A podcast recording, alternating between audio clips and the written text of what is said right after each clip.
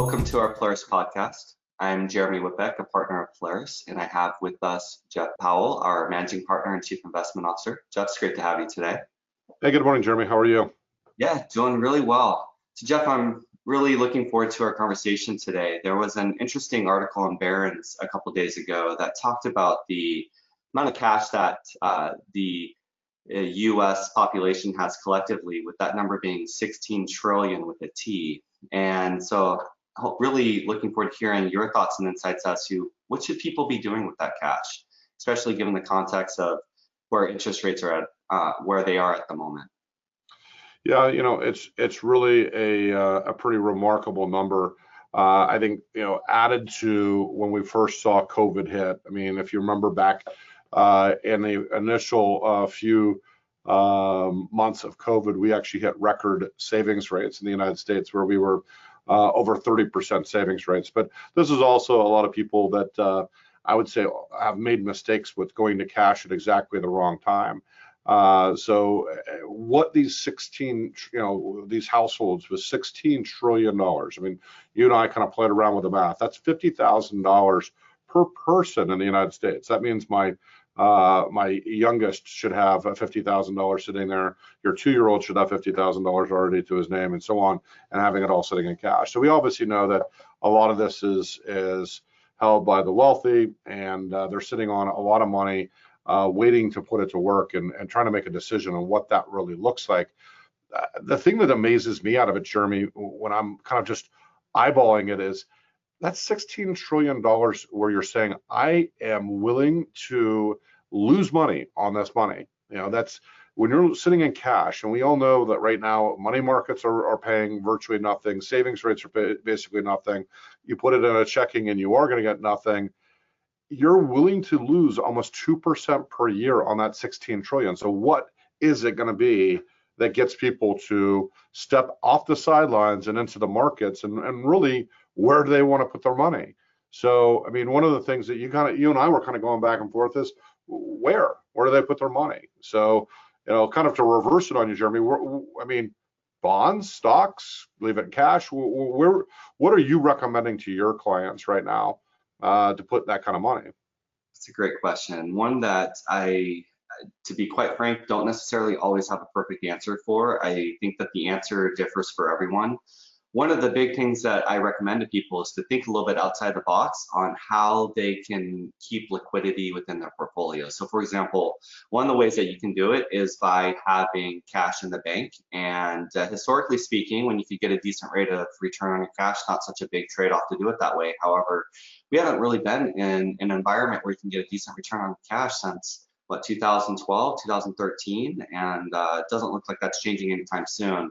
So one of the things that i recommend with people as we do their financial planning is looking at other assets that can give them access to equity so that they don't have to sit on such a big cash pile. So a home equity line of credit is a great example of that where you uh, if you have equity in your home you can have a line of credit there ready uh, available for a time of need and you're in essence sitting then on the bank's money earning nothing and not your own and that's where i would uh, recommend then if we can earmark or carve those uh, other cash funds for longer term goals then we can start to invest in them in real returning assets so that's that's typically what I would recommend, something along those lines. Of course, there's a lot of different uh, ways to get to that same conclusion, but uh, same question for you, Jeff. What are you typically recommending to people?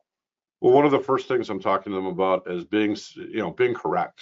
And I know that sounds like a really silly thing to sit there and tell somebody, but I mean, if you can sit there and tell somebody, okay, whatever we're going to do here, we're going to be right about it. Um, sitting 100% in cash, you're either going to be right or wrong. Okay, there's there's no in between going on here. So what I'm telling people is, look, you're sitting on a bunch of cash. You don't know when to put it to work. So let's remove the emotion from it. Let's push in a quarter, maybe a third into the market right now. You know, the expectations for next year within the stock market is actually very strong and 2022 for that matter. So let's push this into one of our strategies. Let's get this money working for you. And what I mean by being right, if the markets keep going up, you're right. You push some of your money into the market and then you systematically put your money to work from there. You're also right if the markets go down. Guess what? You kept back three quarters of your money. You didn't put it all to work You didn't sit there and throw all, you know, caution to the wind and here you go, here's all my money. You put a quarter of it to work and then you're right, you kept 75% in dry powder to put to work if the markets pull back. So either way, you're right within that. And that way you, you stop sitting there trying to, to pinpoint the perfect time to get involved with the markets, which you and I both know is never going to happen. Know, the one thing about what we do in our jobs every day in the investment management team is it's about being partially correct. You know, I, you hear me saying this all the time. I'd rather be partially correct than completely wrong. Okay, well, that's great. You know, I don't want to sit there and be all in or all out of something. So somebody's sitting on way too much cash. They've made the decision, you know, to be extreme. And that's one of the things that we always talk about is to to to move away from extreme. One of the things that we're, you and I have been talking about uh, offline before the, this call was you know, a lot of people are also making the mistake of going into the fixed income marketplace. And they think, okay, well, you know, if I'm going to go and I'm going to wade into the pool a little bit here, bonds are the safe place to go, and I can at least make a little bit more money there. Well, as you and I have talked about, I mean, there's not a really good place for you to go within uh, the you know, within the bond market. I mean, if you're looking at U.S. Treasuries right now, I mean, if you're going out 10 years, you're getting a, a just under 1%. You're getting 95 basis points on your money. Inflation, it's a little under 2%, 1.7 to be exact. So you're saying that you're willing to lose seven tenths of 1% every year for 10 years straight. Now, and again, not to, to, to be too rhetorical with, with this uh, question for you, Jeremy, but you know, if you wanted to, you could give me a million dollars and in 10 years time, I will give you $930,000 back. That sounds like a good investment. Sign me up. so, I mean, again, obviously, you know, when I say that to people live, there's kind of a laugh behind it, just like you did, and a kind of a smirk that you can hear, not necessarily see unless you're doing video conferencing. And you're absolutely right. I mean, what kind of investment is that? They're seeing on their statement slow progress. So in 10 years time, their statement's going to say $1.1 million. So they think, oh, I'm making progress, but they're able to buy $930,000 in 10 years time. And that's assuming that inflation remains low at 1.7% also. I mean, historically, our inflation has been in the threes, uh, three and a half to be exact. So if you're really looking at it in true context, and we go back to any kind of normal inflationary environment, you're really promising yourself to get really badly beaten up in this market between either currency risk or inflation risk or both. Yes, so Jeff, can you can you elaborate a little bit more on that for those that aren't as familiar with why inflation is a bad thing for income generating assets like bonds? So why is it that a rising inflationary environment is going to uh, severely, potentially severely negatively impact things like uh, bonds or other safety type assets? Yeah, so I, I, think that in order to explain this properly, I think that the, it's really necessary for us to kind of take two steps back and just talk first of all how the bond market works. So when you buy a bond, you're buying somebody's borrow. I mean, you're you're buying debt. Uh, so if you think about it, you, when you went and bought your house, I'm assuming you got a mortgage, right? Yeah. So you were the borrower, the bank was the lender. Um, and I'm assuming that at some point in time during your home ownership that the bank sold your loan to somebody else, and all of a sudden, you know, your Wells Fargo uh, loan became a Citibank loan or became a whatever loan. Those are the banks buying and selling different credit between each other. That goes on within the bond market too. The bond market's actually just as big, if not slightly bigger than the stock market. Uh, people just don't realize it because it doesn't make the news nearly as much to sit there and talk about a few basis points here or there that the bond market's moving up or down. And when the rates right now are as low as they are, uh, the only thing that's making news is how low they are and, and being able to borrow at a low rate uh, rather than to be looking at it in a different context. So think of it uh, this way you are the bank, not the borrower. Okay, you're the one who's getting the interest not paying the interest in this case. So when you are buying a bond, you're lending money. And the way that the bond market is priced is really based upon uh, multiple factors. So kind of think about it as a seesaw. Part of you know, once a bond is issued, price and, and interest rates fluctuate and uh, it'll be re- uh, related to that. But when you're actually pricing an original bond, just like when a bank was evaluating you for a loan, they're going to say, okay, how long is the loan? You know, what is the credit quality of that person? You know, and and so on. So they're going to sit there. You know, obviously, U.S. Treasuries, there's not going to be an evaluation, but if you're going out looking at a municipality or looking at a corporation, uh, you're looking at the credit qualityness of it, um, just like you would, for example, if you were looking at foreign nations. So, for example, Italy is a lot more risky nation than, say, Germany uh, within Europe. Um, and so the pricing is going to be radically different. You're going to expect to get paid more for somebody that's more risky. So if you've got a friend who was, you know, never paid their credit card bills and they've got horrible credit, when they go to the bank and try to borrow money, they're paying one, two, three percent more because the bank's worried that they're not going to get their money back. And so, uh, so you've got to think about it in that kind of context. From there, I mean, most people are looking to buy bonds based upon safety, and so they're going to buy bonds. They're going to say, you know, okay, I want short-term, intermediate, or long-term. Again, the likelihood of you defaulting on a loan, if, if even if your credit's not great, if you did a five-year loan versus a 30-year loan, the 30-year time period is much greater that you're going to have the default than say a five-year. So the pricing again is going to be based upon some of this. What we're talking about, you know, again with like portfolio management, however, is how bonds fit into your portfolio. And you know, do you want risk? Do you not want risk? I mean, we could get into all sorts of other complexities of high yield, which is junk bonds, which are the high risk uh, part of the marketplace, or you know, again, treasuries, convertibles, or there's all sorts of different instruments. But to make this easier, let's just stick with U.S. Let's just stick with government bonds. So we'll compare like U.S. bonds to other bonds in, in other countries. But for right now, for example, we already talked about that a 10-year treasury is earning you only about 1% per year. And the reason for that is it's a very low risk investment. The Federal Reserve has lowered rates all the way down to zero. So normally the, the treasury market is based upon where Fed funds rates are. And so the lower those rates are, you're basically getting a spread between what the Federal Reserve is willing to provide for you and what's going on from here. So I don't know if that kind of explains it to a degree for you. Um, but once the bond has been issued, if rates go up, prices go down. So again, think about it as a, a seesaw where again, you've got interest rates on one side, you've got price on the other side.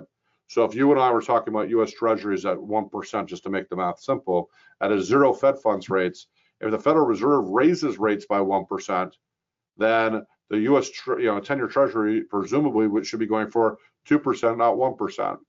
So now you're talking about getting twice the income, which is worth more money to a bond investor than if it was sitting at 0% uh, Fed funds rate. So again, interest rates going up, price goes down to offset that in order to, it's because if you've already locked in a bond that's only paying $1,000, uh, you know, or, or 1%, $1,000 per 100,000, and then all of a sudden the new going rate is $2,000 per 100,000, you need to discount that bond in order to offset that $1,000 difference. If I were to summarize that, then it sounds like the real risk, the real concern is that at some point rates will probably go up from here because they're at rock bottom. And when that occurs, the bonds or other uh, fixed income generating assets are going to lose value because they'll just be they will pay less than future bonds issued, so they'll become worth less. So it kind of adds insult to injury where not only are we getting very low yields right now, but on top of that, if we have principal erosion down the road, it's going to wipe out most, if not all, the return and maybe then some. Is that, is that pretty fair summary? I think that's a very fair summary. I mean, a lot of people talk about owning their bonds and, and owning them to maturity. So technically, you know, that person that buys a 10-year treasury right now um, you know, they could lock in that 95 basis points per year for the next 10 years, not really lose principal, but lose buying power, losing opportunity cost. Um, if we were to see Fed funds rates go up and they were to then turn around and need that money and needed to sell it, they would definitely lose money on it. Uh, the, the bond prices would have fallen and they would be in that situation. The biggest issue for us is if, when you're really kind of looking at traditional asset management and you know looking at modern portfolio theory where people are looking at what worked in days past versus what's going to be going on going forward. And really when you're looking at it in this kind of context you know people are putting far too much money uh, into the bond market um, with the understanding that they're going to lose money here. Um, right now the the bond market is really the yields are very suppressed because you still have trillions And the last time I checked, it was over $10 trillion of foreign debt that's paying a negative yield right now. So, for example, I mean, the United Kingdom, uh, if you buy any government issued fixed income under five years, you're losing money on it. Not just buying power, you're losing money. If you look at the, the German uh, bond market, uh, same thing. It's actually negative through all 30 years of their yield curve. Um, if you look at Italy now, and here's a place that, you know, typically in days past, if you wanted to pick up some high yield being involved in foreign debt, uh, Italy was normally a place that was kind of that that good mixture of risk, but you knew that they, if they were really going to fall apart, that Germany and France would kind of sneak in and and help them out. Not anymore. I mean, their 10-year treasury is actually lower than ours. You're getting 54 basis points for a 10-year uh, Italian lira bond.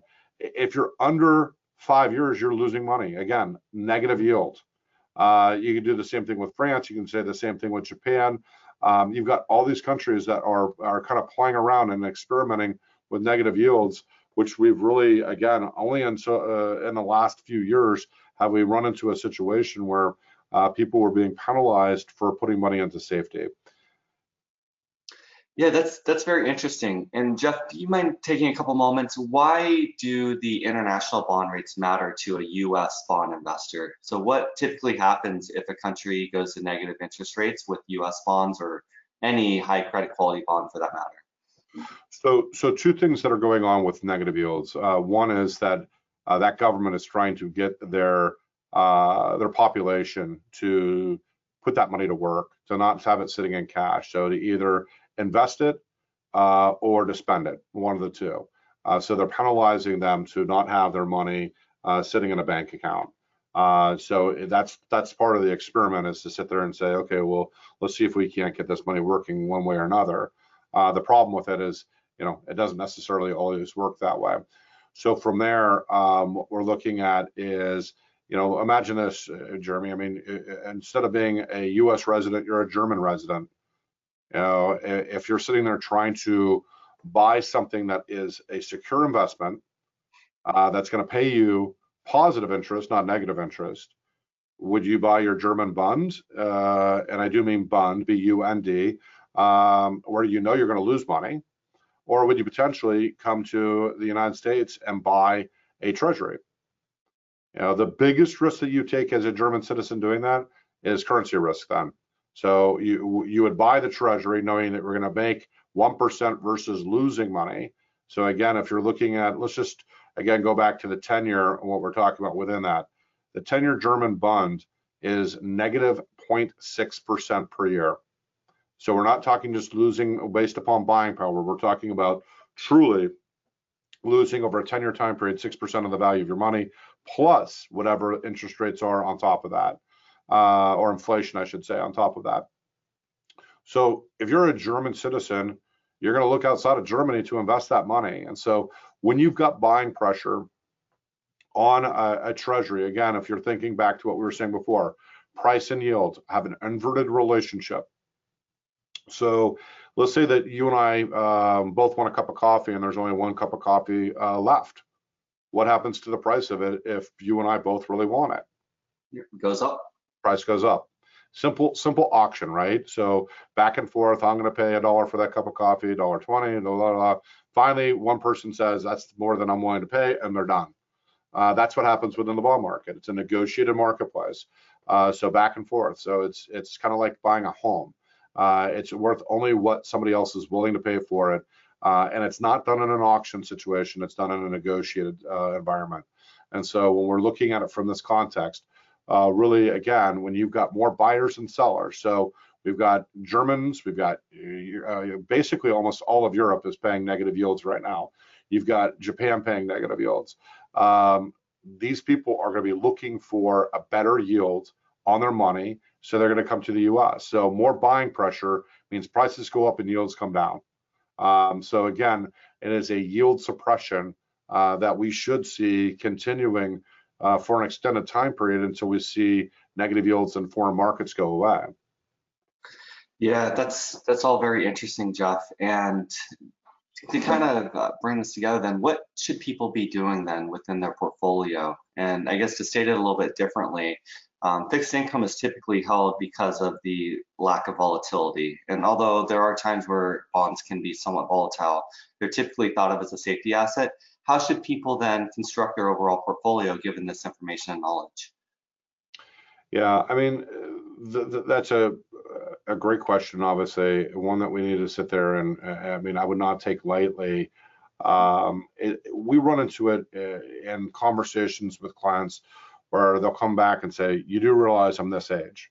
I'm like, "Yeah, I realize you're this age. You know, I'm 70, I'm 75, I'm 80. Should I be this much in equity?" Um, typically, again, like you said, Jeremy, um, when modern portfolio theory was created um, when you know when finance was taught to you and I in the 80s and 90s um, and 2000s. Really, there was a rule of thumb, which is that you you know you take 120 minus your age, and that's what you should be uh, in the equity market. So if you're 30 year old, you take 120 minus 30, you should be 90% stock, 10% bonds. And so the older you get, the more uh, you take a, uh, a more conservative st uh, stance within the market. So you go more and more into fixed income.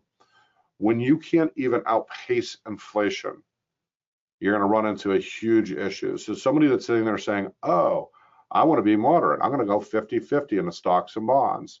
Okay, well, you just said to me that you're you're going to be willing to give up half your portfolio is now going to earn you nothing in fact, you're going to lose buying power. And from there, the other half has to work twice as hard in order to pick up the slack. Now, we've had a really interesting market this year, obviously, with, with COVID and the markets dropping as much as they did and the rebound. We obviously had a lot of turmoil back in 2007 through 2009. We had the dot com bubble burst all during my career.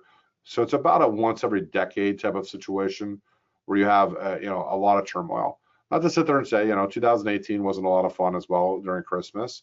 Um, we've had other drops in the markets uh, between 2008 and now. I mean, we had 2015 was was a tough year. 2011 was a tough year. Really, the only easy year was 2017. And we still have people worried about that. But what I'm really suggesting to the average investor is to really rethink what risk is. And we've written about this multiple times, but is risk you know, a few months or even a year of downside in the stock market? Or is it a multi-decade time period in which you're going to lose buying power? And you know, again, back in you know 80s, 90s, 2000s, you could be in a lot of fixed income and still outpace the the inflation rate.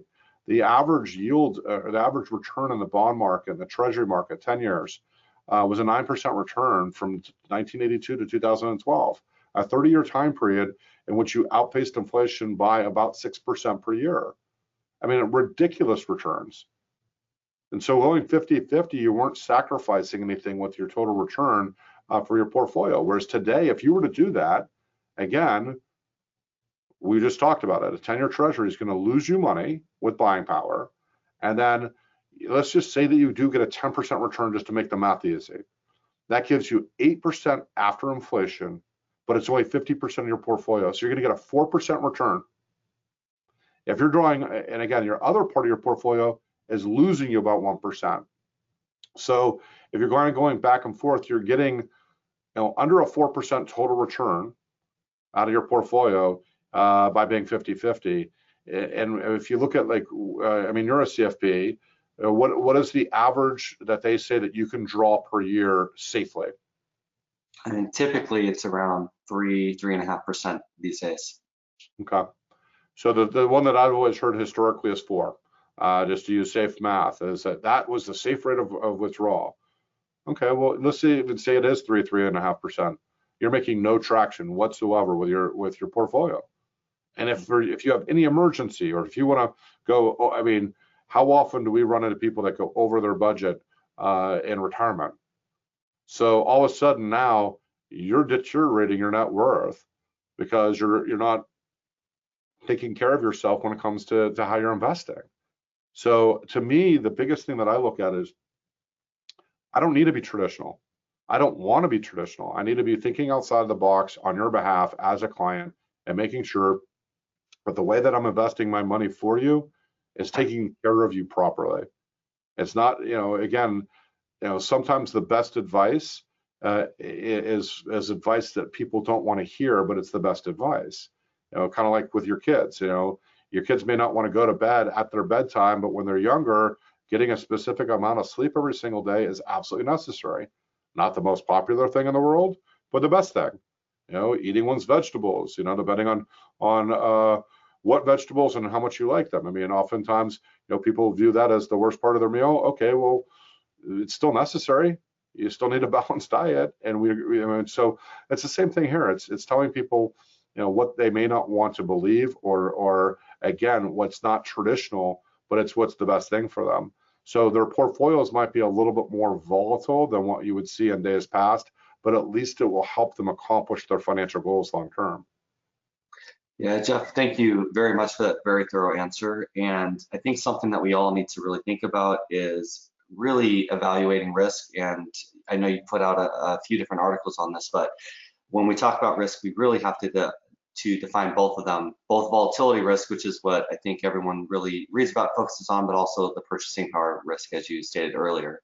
And arguably, the purchasing power risk is the big risk factor over the next uh, decade or two that um, I don't think we're talking enough about, and certainly one that we're going to have to uh, be very conscientious of and make proactive decisions in order to uh, combat and eliminate within portfolios. And I know that we're running out of time, but I, I, I want to throw out one last thing to kind of keep it in the, in the back of one's mind here, um, because there's really kind of two other elements that are, are coming into play here. Um, we don't have, I mean, we're sitting on almost $30 trillion of, of debt.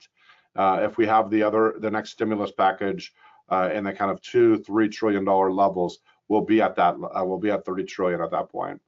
If you're talking about that much money in debt, we're kind of stuck. We don't really have the ability to have the Federal Reserve raise rates too much to combat inflation uh, because we can't afford it from a fiscal standpoint.